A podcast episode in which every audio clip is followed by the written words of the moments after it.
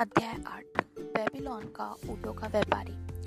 इंसान को जितनी ज़्यादा भूख लगती है, उसका दिमाग उतना ही ज़्यादा स्पष्टता से काम करता है। इसके अलावा यह भोजन की खुशबू के प्रति उतना ही ज़्यादा संवेदनशील भी होता है। अजियोर का पुत्र तरकात निश्चित रूप से ऐसा ही महसूस कर रहा था। दो दिन से उसके मुँह में अन्न का दाना नहीं गया था। उसने सिर्फ़ दो छोटे अंजीर खाए थे। जो उसने एक बगीचे की दीवार के ऊपर से चुराकर तोड़े थे। वह इससे ज़्यादा इसलिए नहीं तोड़ पाया, क्योंकि तभी बगीचे की बाल, मालकिन गुस्से में बाहर निकल आई और उसे पकड़ने के लिए सड़क पर भागने लगी। उसकी तीख तीखी चीख अभी तरकात के कानों में गूंज रही थी। हालाँकि इस समय वह बाज़ार से गुजर रहा था। इसी कारण वह खुद पर इतना संयम रख पा रहा था कि बाज़ार में फल बेचने वाली महिलाओं की ललचाने वाली टोकरियों तक अपनी बेचैन उंगलियों को ना पहुँचने दे। इससे पहले उसे कभी यह एहसास नहीं हुआ था कि बेबीलोन के बाजारों में खाने पीने का इतना सामान आता है और इसकी खुशबू इतनी अच्छी होती है। बाज़ार छोड़कर वह सराय की तरफ़ चल दिया। वह सराय के भीतर जाकर कुछ खाना चाहता था और इस आशा में सराय के सामने इधर से उधर घूमने लगा। काश कोई जान पहचान वाला मिल जाए, जिससे वह तांबे का एक सिक्का उधार ले सके। वह जानता था कि तांबे के सिक्के को देखकर ही सराय का मालिक मुस्कुराएगा और उसे भरपेट भोजन खिलाएगा। वह यह भी जानता था कि तांबे के सिक्के के बिना सराय का मालिक उसे दुत्कार कर भगा देगा। वह सोच विचार में इतना खोया हुआ था कि उसे अपने आसपास की जरा भी सुदबुद नहीं थी। अचानक उसने अपने सामने एक ऐसे व्यक्ति को खड़े देखा, जिससे वह सबसे ज़्यादा बचना चाहता था। वह ऊँटों का व्यापारी तेबेजीर था। उसने जितने भी दोस्तों और अन्य लोगों से उधार लिया, उनमें तेबेजीर सबसे ज़्यादा परेशान करता था, क्योंकि तरकात तत्काल कर्ज चुकाने के अपने वादे को पूरा नहीं कर पाया था। तरकात को देखकर तेबेजीर के चेहरे पर चमक आ गई। अरे वाह, यह तो तरकात है। मैं तुम्हें ही तो ढूंढ रहा था, ताकि तुम मुझे तांबे के वे दो सिक्के चुका दो जो मैंने तुम्हें पंद्रह दिन पहले उधार दिए थे। इसके अलावा चांदी का वह सिक्का भी जो मैंने तुम्हें इससे पहले उधार दिया था। तुम अच्छे मिल गए। आज वे सिक्के मेरे बहुत काम आ सकते हैं। तुम क्या कहते हो बच्चे? क्या कहते हो? तरकात हकलाने लगा और उसका चेहरा लाल पड़ गया। उसके खाली पेट में कुछ भी नहीं था, जिससे उसे मुँह फटते बेजीर के साथ बहस करने की शक्ति मिले वह कमज़ोर स्वर में बुदबुदाया, मुझे अफसोस है, मुझे बहुत अफसोस है, परंतु आज मेरे पास तांबे या चांदी का एक भी सिक्का नहीं है, जिससे मैं अपना आपका उधार चुका सकूँ। देवेजीर ने ज़ोर देकर कहा तो फिर इनका इंतज़ाम करो निश्चित रूप से तुम तांबे और चांदी के कुछ सिक्कों का इंतज़ाम तो कर ही सकते हो, ताकि अपने पिता के पुराने मित्र का कर्ज चुका सको, जिसने ज़रूरत के समय तुम्हारी मदद की थी। चूँकि बदकिस्मती मेरा पीछा कर रही है, इसलिए मैं अपना कर्ज नहीं चुका सकता। बदकिस्मती, अपनी कमज़ोरी के लिए देवी देवताओं को दोष क्यों देते हो? बदकिस्मती हर उस व्यक्ति का पीछा करती है, जो कर्ज चुकाने के बजाय कर्ज लेने के बारे में ज़्यादा सोचता है। मैं सराय में खाना खाने जा रहा हूँ, क्योंकि मुझे बहुत भूख लग रही है। तुम भी मेरे साथ आ जाओ। मैं तुम्हें एक कहानी सुनाना चाहता हूँ। तरकात को देबेजीर का मुंहफट अंदाज पसंद नहीं आया। परंतु सराय के अंदर जाने के विचार से उसे खुशी हुई, क्योंकि अब उसके मन में भोजन मिलने की आशा जाग गई थी। देबेजीर उसे कमरे के दूर वाले कोने में ले गया जहाँ वे छोटे कालीनों पर बैठे। जब सराय का मालिक कासकोर उनके पास मुस्कुराते हुए आया तो देवेजीर ने उससे मजाकिया अंदाज में कहा, रेगिस्तान की मोटी छिपकली मेरे लिए बकरे की टांग लाओ, जिसमें बहुत सारा गोश्त और जो बिल्कुल बुरी हो, भूरी हो। उसके अलावा ब्रेड और सब्ज़ियाँ भी लाओ, क्योंकि मैं बहुत भूखा हूँ और डटकर भोजन करना चाहता हूँ। मेरे मित्र को भी मत बोलना। उसके लिए एक जग भरकर पानी लाना। पानी ठंडा होना चाहिए, क्योंकि आज बहुत गर्मी है। तरकात निराश हो गया। क्या यहाँ पर बैठकर वह सिर्फ़ पानी पिएगा और इस आदमी को बकरी की मोटी टांग खाते हुए देखेगा? उसने कुछ नहीं कहा। वह यह सोच नहीं पा रहा था कि वह क्या कहे। बहरहाल देवीजीर ने तो चुप रहना कभी सीखा ही नहीं था। वह दूसरे ग्राहकों की तरफ़ देखकर मुस्कुराने लगा और मित्रतापूर्ण अंदाज में हाथ हिलाने लगा। वे सबसे, वे सब उसे अच्छी तरह जानते थे। इसके बाद देवेजीर ने आगे कहा, आरफा से हाल ही में एक यात्री लौटा है। उसने मुझे एक अमीर आदमी के बारे में बताया, जिसने पत्थर के एक टुकड़े को इतना बारीक तराश लिया है कि इंसान उसके आसपास आर पार देख सकता है। उसने इसे अपने घर की खिड़की में लगा दिया है, ताकि बारिश से बचा जा सके। यात्री के अनुसार यह पत्थर पीला है। यात्री ने जब उसके आर पार देखा तो बाहर की दुनिया विचित्र दिख रही थी और अपने वास्तविक रंग रूप में नज़र नहीं आ रही थी। इस बारे में तुम क्या कहते हो दरकात क्या तुम्हें लगता है कि इंसान को दुनिया वास्तविकता से अलग दिख सकती है?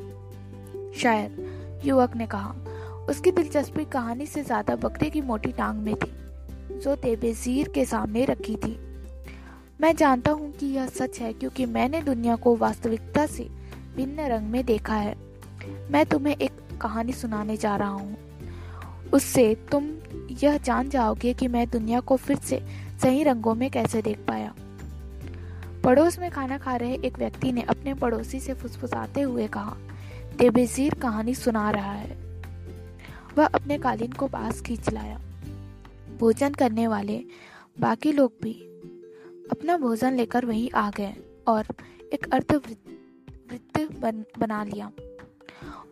उनके चबर चबर खाने की आवाज़ें तरकात के कांजों में कानों में गूंज रही थी। सिर्फ़ वह तरकात ही था जिसके सामने भोजन नहीं था।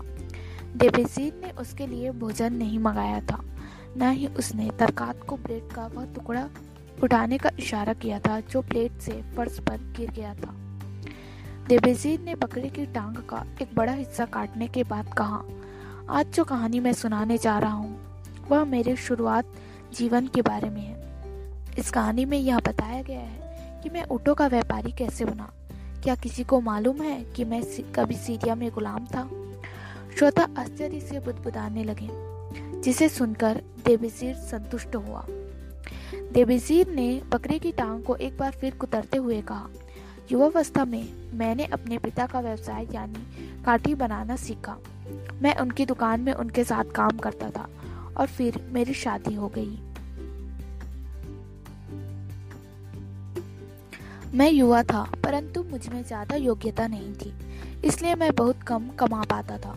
सिर्फ़ इतना ही कि मैं जैसे तैसे अपनी पत्नी का खर्चा उठा पाता था।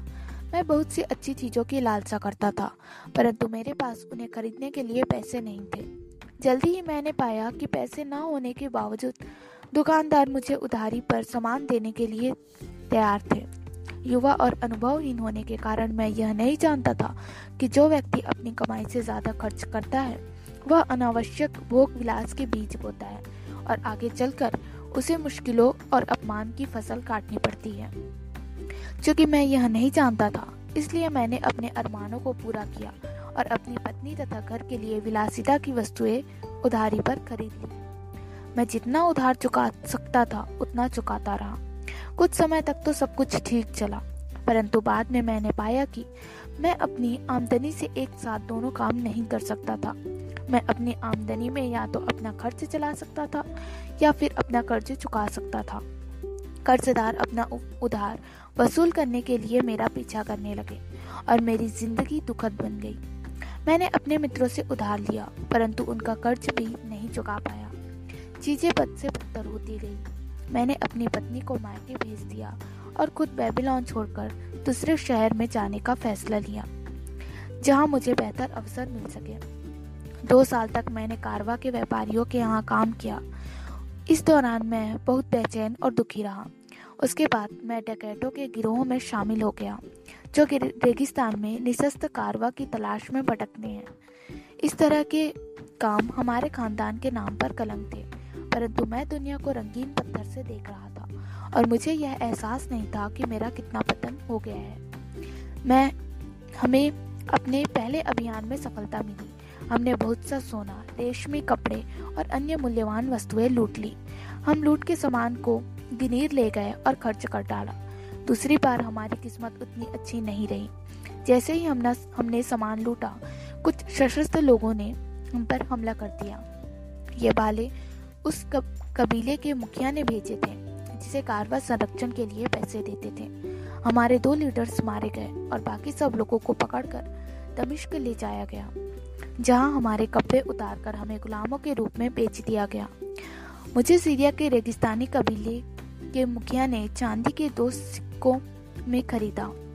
मेरे बाल उतरवा दिए गए और मेरे शरीर पर सिर्फ़ एक कपड़ा था, जो मेरे कमर पर लिपटा हुआ था। मैं बाकी गुलामों से ज़्यादा अलग नहीं था। लापरवाह युवक की तरह मैंने सोचा कि यह अनुभव भी रोमांचक होगा। परंतु मैं तब दहल गया जब मेरे मालिक ने मुझे अपनी चार पत्नियों के सामने पेश करके कहा कि वे मुझे अपना किन्नर बना सकती है। दरअसल तब जाकर मुझे अपनी निराशाजनक स्थिति का एहसास हुआ। रेगिस्तान के ये लोग जंगली और योद्धा थे। उनकी इच्छाओं का पालन करना मेरी मजबूरी थी, क्योंकि मेरे पास ना तो हथियार थे, न ही बचाव के साधन। जब उन चार महिलाओं ने मुझे गौर से देखा तो मैं दहशत में खड़ा रहा। मैं सोच रहा था कि क्या मुझे उनसे दया की आशा करनी चाहिए? पहली पत्नी सीरा बाकी तीनों पत्नियों से बड़ी थी। मेरी तरफ़ देखते समय उसका चेहरा भावहीन था। मुझे उससे दया की कतई उम्मीद नहीं थी। मैंने दूसरी पत्नी की तरफ़ आशा भरी नज़रें डाली। वह एक गमंडी सुंदरी थी, जो मेरी तरफ़ इतनी उदासीनता से देख रही थी, जैसे ज़मीन पर रेंगने वाले किसी कीड़े को देख रही हो। बाकी दोनों छोटी पत्नियाँ हंस रही थी, जैसे यह कोई दिलचस्प मज़ाक हो। सजा का इंतज़ार करते हुए मुझे ऐसे लगा जैसे एक युग बीत गया हो। हर महिला चाहती थी कि दूसरी महिला फैसला करे। अंत में सीरा ने ठंडी आवाज़ में कहा, हमारे पास बहुत से किन्नर हैं, परंतु ऊँटों की देखभाल करने वाले गुलाम बहुत कम हैं। जो हैं, वे किसी काम के नहीं हैं। आज ही मैं अपनी बीमार माँ से मिलने जाना चाहती हूँ, परंतु ऐसा कोई गुलाम नहीं जिस पर मैं भरोसा कर सकूँ। वह मेरे ऊँट को ठीक से ले जाएगा। इस गुलाम से पूछो कि क्या वह ऊँटों की देखभाल कर सकता है? इस पर मेरे मालिक ने मुझसे पूछा, तुम ऊँटों के बारे में क्या जानते हो? अपनी खुशी को छुपाने की कोशिश करते हुए मैंने जवाब दिया, मैं उन्हें बिठा सकता हूँ, उन पर बोझ लाभ लाद सकता हूँ। मैं उन्हें बिना थके लंबी यात्राओं पर ले जा सकता हूँ। अगर ज़रूरत हो तो मैं उनके साजो सामान की मरम्मत भी कर सकता हूँ। मेरे मालिक ने कहा, ऐसा लगता है कि गुलाम को ऊँट संभालने का अनुभव है। सीरा, अगर तुम चाहो तो इस आदमी को अपने ऊँटों की देखभाल के लिए रख सकती हो। इस तरह मुझे सीरा के हवाले कर दिया गया। उसी दिन मैं उसे ऊँट पर बैठाकर उसकी बीमार माँ से मिलवाने ले गया। लंबी यात्रा थी और मुझे उसकी मदद के लिए उसे धन्यवाद देने का अवसर मिल गया। मैंने उसे यह भी बताया कि जन्म से गुलाम नहीं था। और मेरे पिता बेबीलोन के एक सम्मानित काठी बनाने वाले थे। मैंने उसे अपने बारे में बहुत कुछ बताया, लेकिन उसके जवाब सुनकर मैं उलझन में पड़ गया और बाद में उसकी बातों पर काफ़ी विचार किया। तुम खुद को स्वतंत्र व्यक्ति कैसे कह सकते हो? तब जब तुम्हारी कमज़ोरी ने तुम्हारा यह हाल कर दिया है, अगर किसी व्यक्ति में गुलाम की आत्मा है तो चाहे वह जन्म से कुछ भी हो, अनंतः वह गुलाम ही बन जाएगा। इंसान भी पानी की तरह अपने स्तर पर पहुँच जाता है। अगर किसी व्यक्ति में स्वतंत्र नागरिक की आत्मा है तो अपने दुर्भाग्य के बावजूद अनंतः सम्मानित नागरिक बन जाएगा। मैं एक साल से ज़्यादा समय तक बाकी गुलामों के साथ रहा परंतु मैं उनसे जुड़ नहीं पाया। एक दिन शीरा ने मुझसे पूछा शाम को बाकी गुलाम आपस में मिलते हैं और एक दूसरे के साथ हँसी मज़ाक कर, करते हैं परंतु तुम अपने तंबू में अकेले क्यों बैठे हो? इस पर मैंने जवाब दिया, मैंने अब आपकी कही बातों पर विचार किया है। मुझे नहीं लगता कि मुझमें गुलाम की आत्मा है। मैं उनमें से एक नहीं बन सकता, इसलिए मैं अलग बैठता हूँ। उसने मुझे विश्वास में लेकर कहा, मुझे भी अलग बैठना पड़ता है। मेरे माता पिता ने बहुत दहेज दिया था और इसी कारण मेरे पति ने मुझसे शादी की थी। बहरहाल, उन्हें मुझसे ज़रा भी प्रेम नहीं है। हर औरत की हसरत होती है कि वह माँ बने। परंतु मेरी यह हसरत अधूरी है। मैं बांझ और निसंतान हूँ। इसलिए मुझे अलग बैठना पड़ता है। अगर मैं मर्द होती तो इस तरह गुलामों जैसी ज़िंदगी जीने के बजाय आत्महत्या कर ली थी लेकिन हमारे कबीलों की परंपराओं में औरत और गुलाम में कोई खास फ़र्क नहीं है। मैंने सीरा से अचानक पूछा, अब आप मेरे बारे में क्या सोचती हैं? मुझमें मर्द की आत्मा है या गुलाम की? उसने जवाब दिया तुमने बेबीलोन में जो कर्ज लिए थे, क्या तुम उन्हें चुकाना चाहते हो? हाँ मैं चुकाना चाह तो चाहता हूँ, परंतु मुझे ऐसा करने का कोई रास्ता नहीं दिखाई देता। अगर तुम समय गुजार जाने दोगे, गुजर जाने दोगे और उन्हें चुकाने की कोशिश नहीं करोगे तो तुमने गुलाम की घृणित आत्मा है। जो व्यक्ति खुद का सम्मान नहीं करता, वह गुलाम ही होता है, और जो व्यक्ति अपने कर्ज नहीं चुकाता, वह खुद का सम्मान नहीं कर सकता है। परंतु मैं क्या कर सकता हूँ? मैं शेरिया में गुलाम हूँ। कमज़ोर आदमी, तुम ज़िंदगी भर शीरिया में ही गुलाम बने रहोगे। मैं कमज़ोर नहीं हूँ, मैंने गुस्से में कहा। इसे साबित करके दिखाओ, कैसे? क्या हमारा महान सम्राट अपने दुश्मनों से हर संभव तरीके से और पूरी ताकत से नहीं लड़ता है? तुम्हारा कर्ज ही तुम्हारा दुश्मन है। उसी ने तुम्हें बेबीलोन से खदेड़ दिया है। तुमने उससे लड़ना छोड़ दिया है। इसलिए अब वह तुमसे ज़्यादा ताकतवर बन गया है। अगर तुम मर्द की तरह लड़ते हो तो तुम जीत सकते हो। तब शहर के लोग तुम्हारा सम्मान करते हैं, परंतु तुमने तुम में उससे संघर्ष करने का हौसला नहीं था। और देखो आज तुम्हारा यह हाल ही कि तुम गुलाम हो।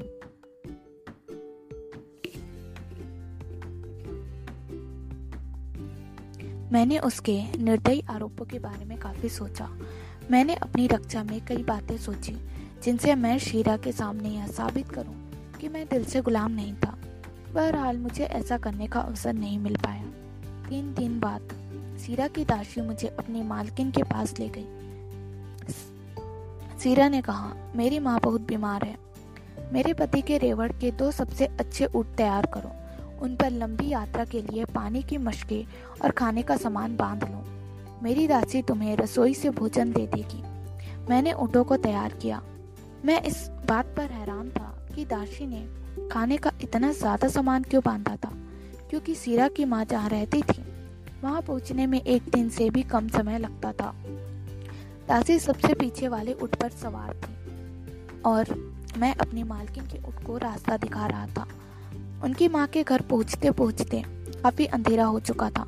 सीरा ने दाशी को अंदर भेजने के बाद मुझसे कहा, देवी सी तुमने स्वतंत्र नागरिक की आत्मा है या गुलाम की? मैंने ज़ोर देकर कहा, स्वतंत्र नागरिक की। अब तुम्हारे सामने यह साबित करने का अवसर आ गया है। इस वक्त तुम्हारे मालिक शराब के नशे में दुत हैं और उनके सिपह सिपह सलाह, सलार भी मदहोश हैं। उन ऊँटों को लेकर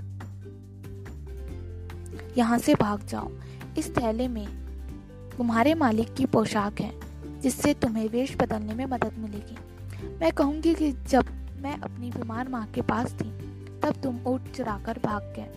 मैंने उससे कहा, आप में महारानी की आत्मा है, मेरी बहुत इच्छा है कि आप भी मेरे साथ चले, ताकि मैं आपको खुशी प्रदान कर सकूँ। उसने जवाब दिया, खुशी उस भागने वाली पत्नी को नहीं मिलती जो दूर देशों में अनजान लोगों के बीच उस, इसकी तलाश करती है। अब तुम अपने रास्ते जाओ। रेगिस्तान के देवता तुम्हारी रक्षा करें, क्योंकि तुम्हारी मंजिल दूर है और रास्ते में तुम्हें खाने पीने को कुछ नहीं मिलेगा। भागने के लिए मुझे ज़्यादा प्रोत्साहित करने की ज़रूरत नहीं थी। मैंने उसे दिल से धन्यवाद दिया और रात के अंधेरे में दूर चल दिया। मुझे उस अजीब स्थान का कोई ज्ञान नहीं था और सिर्फ़ एक हल्का सा आभास था। कि बेबीलोन किस दिशा में है। बहरहाल, मैं बहादुरी से पहाड़ियों की दिशा में रेगिस्तान के पार चल दिया। मैं मैं एक ऊँट पर सवार हुआ और दूसरे को अपने पीछे पीछे चलने का इशारा दिया। मैंने पूरी रात यात्रा की और अगले पूरे दिन भी। मैं जानता था कि मालिक का सामान चुरा कर भागने वाले गुलाम को बहुत सख्त सजा दी जाती है। उस शाम को मैं एक उजाड़ सी जगह पर पहुँचा। रेगिस्तान की तरह ही यहाँ भी कोई नहीं रहता था। नुकीली चट्टानों ने मेरे वफादार ऊँटों के पैर जख्मी कर दिए थे। वे बहुत धीमे धीमे और कराहते हुए चल रहे थे। मुझे रास्ते में इंसान तो क्या जानवर तक नहीं मिला। मैं अच्छी तरह समझ सकता था कि इस उजाड़ जगह पर कोई क्यों नहीं रहता था। उसके बाद की यात्रा इतनी भीषण थी कि बहुत कम लोग उसे करने के बाद ज़िंदा बचे होंगे। हर दिन हम धीरे धीरे चलते रहे।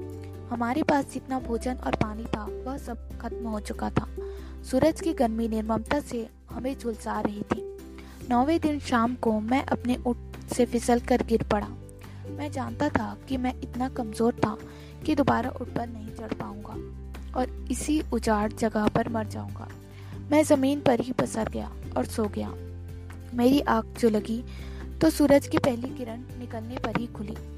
मैंने उठकर अपने चारों तरफ़ देखा। सुबह की हवा में ठंडक थी। पास में ही मेरे ऊँट लेटे थे, जो बहुत उदास दिख रहे थे। मेरे आसपास बर्बादी का आलम था, जहाँ चट्टाने रेत और कांटेदार चीज़ें थीं। वहाँ पर पानी का नामो निशान नहीं था। इसके अलावा वहाँ पर इंसान या ऊँट के खाने के लिए भी कुछ नहीं था। क्या यह हो सकता है कि इस वीराने में ही मैं इस दुनिया से चला जाऊँगा? उस समय मेरा दिमाग जितनी स्पष्टता से सोच रहा था उतनी स्पष्टता से इसने पहले कभी नहीं सोचा था। जब मेरा शरीर बहुत कम महत्वपूर्ण लग रहा था, मेरे होठ सूखे थे और उनसे खून निकल रहा था। मेरा जीप सूखी और सूजी हुई थी। मेरा पेट खाली था, परंतु पिछले दिनों इन सबसे मुझे जितना भीषण दर्द हो रहा था, वह गायब हो चुका था। मैंने एक बार फिर खुद से यह सवाल पूछा, मुझमें स्वतंत्र नागरिक की आत्मा है या गुलाम की? फिर स्पष्टता के साथ मुझे एहसास हुआ कि अगर मुझमें गुलाम की आत्मा होती तो मैंने हार मान ली होती। रेगिस्तान में ही पसर कर मर गया होता, जो एक भगोड़े गुलाम का उचित अंत होगा। परंतु अगर मुझमें स्वतंत्र नागरिक की आत्मा है तो फिर निश्चित रूप से मैं बेबीलोन तक पहुँचने की कोशिश करूँगा। अपने पर भरोसा करने वाले लोगों को, लोगों का कर्ज चुकाने की कोशिश करूँगा। अपनी प्रेम पूर्ण पत्नी को खुशी दूँगा और उसके माता पिता को शांति तथा संतुष्टि प्रदान करूँगा। शीरा ने कहा था तुम्हारा कर्ज ही तुम्हारा दुश्मन है। उसी ने तुम्हें बेबीलोन से खदेड़ दिया है। हाँ यह सही था। मर्द की तरह उसका मुकाबला क्यों नहीं किया? मैंने अपनी पत्नी को मायके क्यों भेज दिया? फिर एक अजीब चीज़ हुई। पूरी दुनिया अलग, अलग नज़र से आने लगी। अलग नज़र आने लगी। ऐसा लग रहा था, जैसे पहले मैं दुनिया को किसी रंगीन पत्थर के माध्यम से देख रहा था, जो अब अचानक हट गया था। आखिरकार मुझे सच्चे जीवन मूल्य नज़र आने लगे। मैं और रेगिस्तान में मर जाऊँगा। कभी नहीं। अब मेरे मन में एक नया सपना जाग चुका था। अब मैं जानता था कि मुझे कौन से काम करने ही थे। सबसे पहले तो मैं बेबीलोन जाऊँगा और कर्ज देने वाले लोगों से मिलूँगा। मैं उन्हें बताऊँगा कि बरसों तक भटकने और दुर्भाग्य का शिकार होने के बाद मैं उनका कर्ज उतारने के लिए आ गया हूँ। जितनी जल्दी देवता इजाज़त देंगे, मैं उनका कर्ज उतार दूँगा। फिर मुझे अपनी पत्नी को खुशी देना चाहिए और एक ऐसा नागरिक बनना चाहिए ताकि मेरे माता पिता मुझ पर गर्व कर सके। मेरे कर्ज मेरे दुश्मन थे, परंतु जिन लोगों से मैंने कर्ज लिया था, वे मेरे मित्र थे। आखिरकार उन्होंने मुझ पर विश्वास किया था। मैंने लड़खड़ा, लड़खड़ाते हुए अपने पैरों पर खड़ा हुआ। भूख से क्या फ़र्क पड़ता था?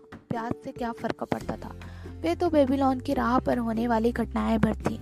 मेरे भीतर एक स्वतंत्र व्यक्ति की आत्मा हिलोरे मारने लगी, जो अपने शत्रुओं की जीतने और अपने मित्रों को पुरस्कार देने के लिए जल्दी से बेबीलोन पहुँचना चाहती थी।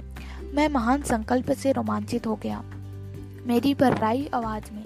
अब एक नई खनक आ गई थी, जिसे सुनकर मेरे ऊँटों की थकी आँखों में भी चमक आ गई। बहुत कोशिश के बाद वे उठकर खड़े हुए। कराहते हुए लगन के साथ वे उत्तर दिशा में बढ़ते गए। मेरी अंतर आत्मा की आवाज़ कह रही थी कि इस दिशा में बेबीलोन मिल जाएगा। जल्द ही हम उपजाऊ इलाके में पहुँच गए। यहाँ हमें पानी, घास और फल मिले। हमें बेबीलोन का रास्ता मिल गया। तब जाकर मुझे यह एहसास हुआ कि स्वतंत्र व्यक्ति की आत्मा ज़िंदगी को ऐसी समस्याओं की श्रृंखला के रूप में देखती है, जिन्हें सुलझाया जाता है, जाना है, और फिर वह सुलझ, उन्हें सुलझा देता है। जबकि गुलाम की आत्मा रोती है, मैं क्या कर सकता हूँ? मैं तो गुलाम हूँ। तरकात, तुम अपने बारे में कुछ कहो। क्या तुम्हारे पेट की भूख ने तुम्हारे दिमाग को बहुत स्पष्ट कर दिया है?